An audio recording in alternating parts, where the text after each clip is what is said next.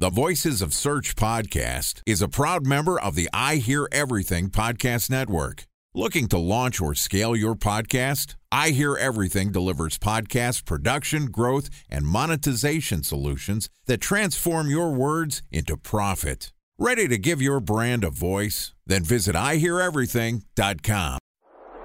Bridge Toll, California customer service number. Highway miles to the gallon, Ford Focus. Thailand cave rescue operation. What is Schema F? Best wine bars in San Carlos, California. Best Western hotels. How old is Ronaldo? What happened with Big Brother? What's a good engagement? How long before a wedding should I send out How many save games the dates? are in the first series? Use IMAP to check playoffs? Gmail on other email clients. Identify fonts from Where to find We were four years Brian in Have it burn. Nice dog. Welcome to the Voices of Search podcast and I Hear Everything production. In this podcast, we'll share the news, knowledge, and strategies you need to navigate the ever changing world of SEO.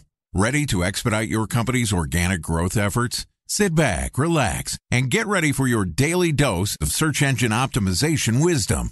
Here's today's host of the Voices of Search podcast, Benjamin Shapiro.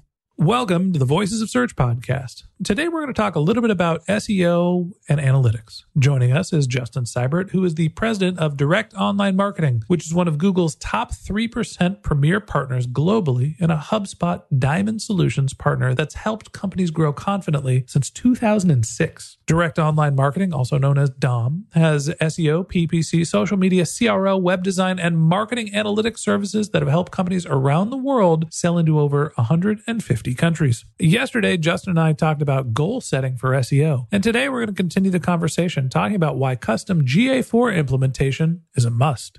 And this podcast is also sponsored by Ahrefs. What if I told you that you could monitor your website's SEO health, backlinks, and organic rankings at no costs? Sounds too good to be true? Well, it's not. Because my friends at Ahrefs just launched Ahrefs Webmaster Tools. Ahrefs' new Webmaster Tools product quickly helps you improve your site's visibility by pointing solutions to over 100 technical issues that might be holding your search performance down. Plus, AWT monitors for backlinks so you'll know the most linked to pages and how those links are affecting your rankings. And AWT shares what keywords your website ranks for and compares how you stack up against competitors for key metrics like search volume, keyword difficulty, and traffic value. Look, monitoring your website used to require multiple expensive tools. And now, thanks to Ahrefs, that's not the case anymore because AWT will help you monitor your SEO health, backlinks, and keywords for free.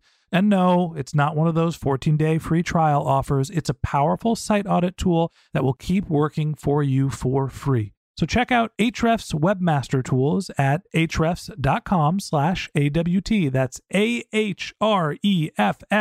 dot com slash A-W-T. All right, here's the second part of my conversation with Justin Seibert, the president of Direct Online Marketing. Justin, welcome back to the Voices of Search podcast. Thanks, Ben. Excited to have you back on the show and continue our conversation. Yesterday, we talked about goals. How do you work with your clients and make sure that everybody is aligned on what needs to be achieved? And one of the things that we've seen evolving over the years is figuring out how you track to those goals. Specifically, we all kind of lean on Google Analytics to understand what's happening with our websites. Talk to me a little bit about Google Analytics 4. What is GA4 and why is it such a must these days for marketers?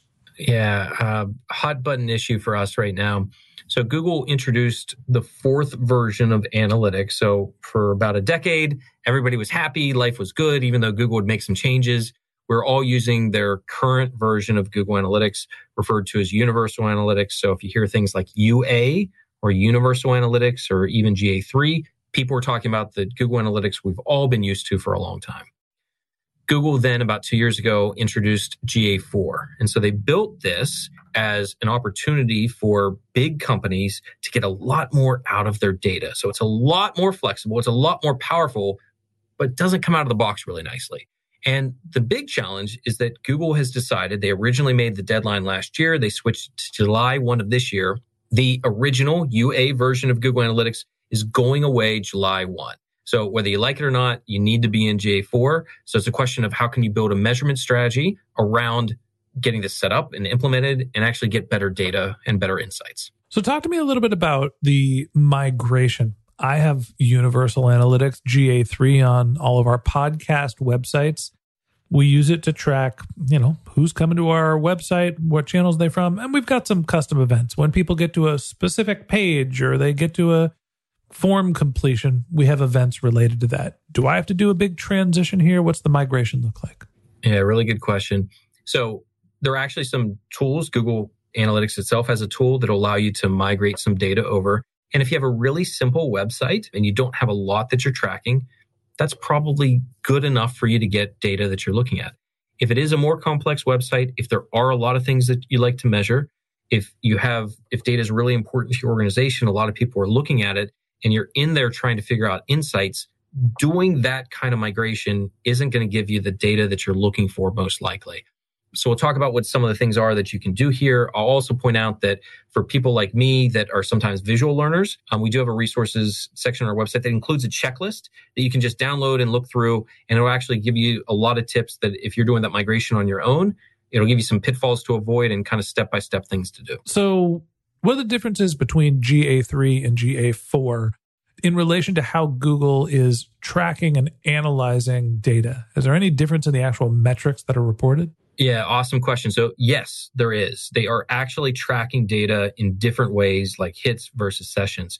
So, trying to compare the two isn't going to be perfect spot on. And that's why what Google was recommending was they really wanted everybody in by July 1 of last year. So you have a full year of data to compare the two sets side by side. With that, it's not really comparing apples to chainsaws. It's not that drastic, but it's not comparing apples to apples either. Or at best, it's comparing like McIntoshes to Granny Smiths. So it's really understanding the difference. I'll give you one big example bounce rates. Everybody talks about bounce rates. If you're going talking to somebody that doesn't know anything about marketing, but they, other than just they've seen a report before, they probably know what bounce rates are. When they originally came out with GA4, they completely got rid of bounce rates because they collect the data in a different way. And what they've replaced it with are engagement rates that we think actually tell a better story and are more useful for marketers moving forward. Now, enough people squealed that Google kind of backtracked a little bit. So now GA4 does have a different version of bounce rate that it's tracking. But again, we think that once you get used to the data and understand what it's telling you, you'll prefer the engagement rate. But there's no doubt this is going to be an education process, especially if you are not that I'm a nerd. Uh, you're not that analytics nerd that's in there really trying to dive into the data and understand. You're somebody that's getting data presented to them. It's going to take some education piece to be able to learn that. Time for a one minute break to hear from our sponsor, Previsible. So you're looking for SEO help, and you got a couple of options. You could start replying to spam from agencies that claim they can get you to rank number one on Google. You can pay an hourly rate for a consultant who will inevitably nickel and dime you with hourly charges. Or you can work with a cookie cutter agency to quickly launch a strategy less project with low success rate. None of those sound very good, now do they? Well, that's where Previsible's integrated consulting model comes in. Previsible draws from a collective 40 years of SEO and digital marketing experience to unlock your organic growth opportunities. They build custom solutions that combine strategy, technical expertise, content, and reporting to effectively operationalize SEO for your business. Previsible's four stage approach ensures that your SEO programs thrive by starting off with a strategy first approach. Then they support you in your efforts to create quality content, help you identify technical issues, and most importantly, they'll work with your cross functional teams to integrate your SEO strategies to make sure that your SEO budget actually drives results, not just your agency's bottom line. So join brands like Yelp, eBay, Canva, Atlassian, Square, all who rely on the SEO consultants at Previsible. For more information, go to previsible.io. That's previsible, P R E V I S I B L E dot I O. So, what happens if you don't make a migration? If you just leave your universal analytics implementation done and you wait till after July 1st and all of a sudden, boom, GA4 is the standard. Are you not going to collect data? Are you just going to have different reporting? What happens? Yeah, great question. You won't get any new data. Why do you think Google is making everyone go back into their infrastructure and changing to Google Analytics 4 as opposed to just updating what's already been implemented? It's a really good question. I'll give you an official answer and then I'll give you kind of unofficial Justin's answer, right? So, because this collects data in a different way that's ultimately going to be more powerful, and Google designed this with really, really huge corporations, multi install sites in mind. They weren't designed for the little guy. It's a completely separate system. And so Google for a while was running both of them side by side. I mean, for a pretty long time, about two years they've been running it. But that's a tremendous drain on their resources and the engineering they need and everything is part of that. So they really did have to put a line in the sand for when they needed to stop supporting the old version, the UA version is part of this. So that's the reason that because it's really a brand new system, it's collecting data in a different way. That's why that's happening and you have to switch over. Now, why did Google actually do this? Part of it, again, is to give more power to users that they can actually see it. Part of it is the fact that Google has some really serious concerns about privacy, and some of that might be altruistic, some of that might be due to government standards that the they Department of Justice suing them for being a monopoly. For example, right? Yeah, all those things. So they, they've been building this as they've been talking for a long time. And if you've been out to like Google Ads conferences or anything like that, they've been talking about this cookieless world for a long time. And they've been talking about the importance of first party data. Again, I think it's a marriage of things that are good for the user or for the for the company. Ultimately, can be good for the consumer, the person that's visiting the website, and certainly will be good for Google and some of what their concerns are. You know, they're building this walled garden. They're concerned about Apple no longer sharing their data, Facebook no longer sharing their data. So what's the data that Google can track or that you can track as a first party as part of it? So I think all those things are happening all at the same time. And then Google just said, this is our solution and get with the program. So, last question I have for you. Apparently, I need to go back through 15 different websites and swap out my GA3 code for GA4 code. What a pain in the neck uh, for businesses that are running multiple different websites that are more complex, that have hundreds of events and all sorts of complex tracking. What's the way to actually implement the migration with the least amount of pain? Do you have to outsource this? Is it just swapping out codes in your header? Walk me through what the implementation looked like. Yeah. So, number one, I would take a step back and say, Am I really completely, I, I'm going to have pain with this regardless. I'm going to have to put work into it. So, am I completely happy with the data that I'm getting right now? Or is there more that I'd be interested in? Because Google's going to give you more data with this. They're giving predictive audiences. I mean, there's a lot of things that you didn't get before that now might open your eyes to some new things that you can do. So we think it's really important to take a step back and think of this not just as a GA4 implementation or migration, but really thinking about it as what's my total measurement strategy of what I'm doing. Now, to answer your question more directly, we think there's a few parts of it. Is number one, making sure we're on the same page of what's everything we want to measure, because again, doesn't come out of the box really nicely. It's not going to pick everything up. And so until you set up events, you're not going to be able to collect that data. It doesn't go back retroactively. So understand what's your measurement strategy. What are those measurement plan? I would actually have it in like some sort of Excel document. So you're aligned. Everybody's on the same page. Once you understand that, then you're building out a tag implementation plan. We'd strongly recommend doing this through GTM whenever possible, Google Tag Manager. And then once that's built out, then you actually get to the fun work part of it to implement the tag so that you can start pulling this data. So that's all of it to get it done.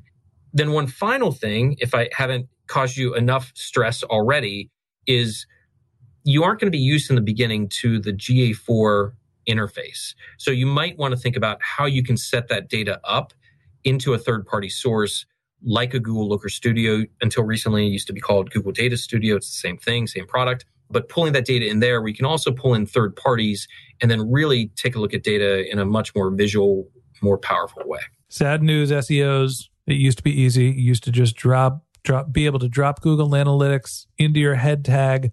We're going to have to go back to the drawing board. We're going to have to implement new tags, new metrics, but maybe there's a pot of gold at the end of the rainbow. And that wraps up this episode of the Voices of Search podcast. Thanks for listening to my conversation with Justin Seibert, the president of Direct Online Marketing. Join us again tomorrow when Justin and I wrap up our conversation talking about making SEO work for PR and comms. If you can't wait until our next episode and you'd like to learn more about Justin, you can find a link to his LinkedIn profile in our show notes. You can contact him on Twitter. His handle is DomJBS, that's D O M J B S, or you could visit his company's website, which is directom.com, D I R E C D-I-R-E-C-T-O-M.com. And when you go to directom.com, make sure that you check out the resources section. They've got plenty of tips for how you can use GA4 more efficiently.